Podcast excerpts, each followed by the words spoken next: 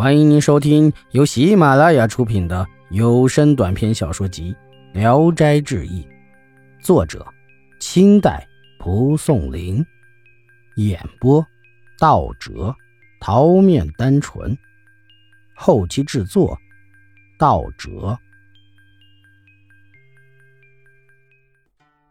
小翠，王太常是江浙一带地方的人。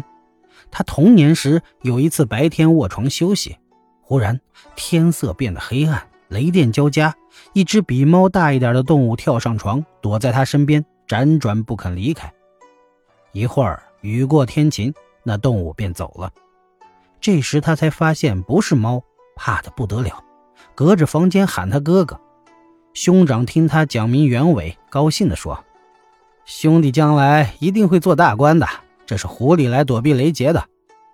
后来，他果然少年就中了进士，从知县一直做到监察御史。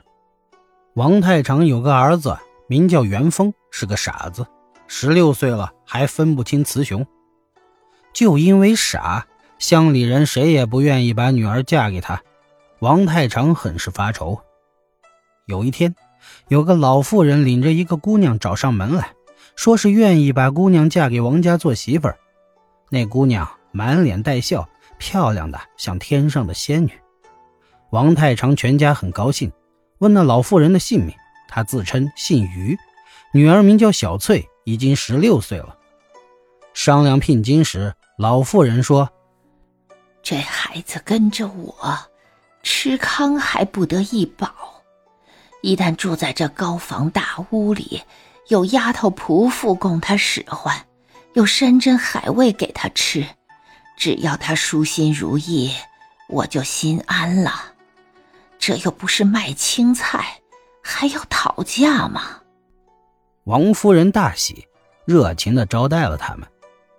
老夫人叫女儿拜见王太常夫妇，吩咐道：“这就是你的公公婆婆，你得好生侍奉他们。我很忙。”先回去两三天，以后还要来的。王太常叫仆人备马相送。那老妇人说：“他家离这儿不远，不必麻烦了。”说完，出门就径自走了。小翠倒也没显出悲伤和依恋不舍的样子，就在带来的小箱子里翻寻花样，准备做活。王夫人见她很大方，心里很喜欢。过了几天，老妇人未如约而来。王夫人问小翠家住哪里，她只是露出一副痴憨的样子，竟不知道家住在哪里，怎么个走法。王夫人便收拾了另外一个院子，让小夫妇完婚。亲戚们听说王太常找了个穷人家的女儿做媳妇儿，不免暗地嘲笑一番。可后来见小翠伶俐漂亮，都大吃一惊，从此就再也不议论什么了。小翠很聪明。会看公婆的脸色行事，老夫妇也特别疼爱她，唯恐她嫌元丰傻。小翠却有说有笑，好像蛮不在乎的样子。只是小翠太爱玩耍，常用布缝成个球踢着玩，穿上小皮鞋一踢就是好几十步远，骗元丰跑去拾取。元丰和丫鬟们跑来跑去，往往累得满身大汗。一天，王太常偶然经过。球从半空中飞来，啪的一声，正好打在脸上。小翠和丫鬟们连忙溜走，元丰还傻乎乎的跑过去时，太常大怒，捡起块石子就投了过去，正打中儿子。元丰趴在地上是又哭又闹。王太常回到房里，将事情的经过向夫人说了一遍。夫人过来斥责了小翠一顿，小翠一点都不在意，点头微笑着。用手指在床沿划来划去。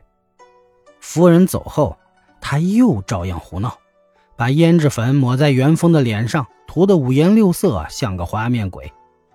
夫人一见，气急了，叫小翠来，怒骂了一顿。小翠靠着桌子玩弄衣带，不害怕，也不吭声。夫人无可奈何，只得拿儿子出气，把元丰打得大哭大叫。小翠这才变了脸色。跪在地上求饶，夫人消了气，丢下棍子走了出去。小翠把公子扶到卧室里，替他掸掉衣服上的尘土，用手绢给他擦擦脸上的泪痕，又拿红枣、栗子给他吃。元丰止住啼哭，又高兴起来。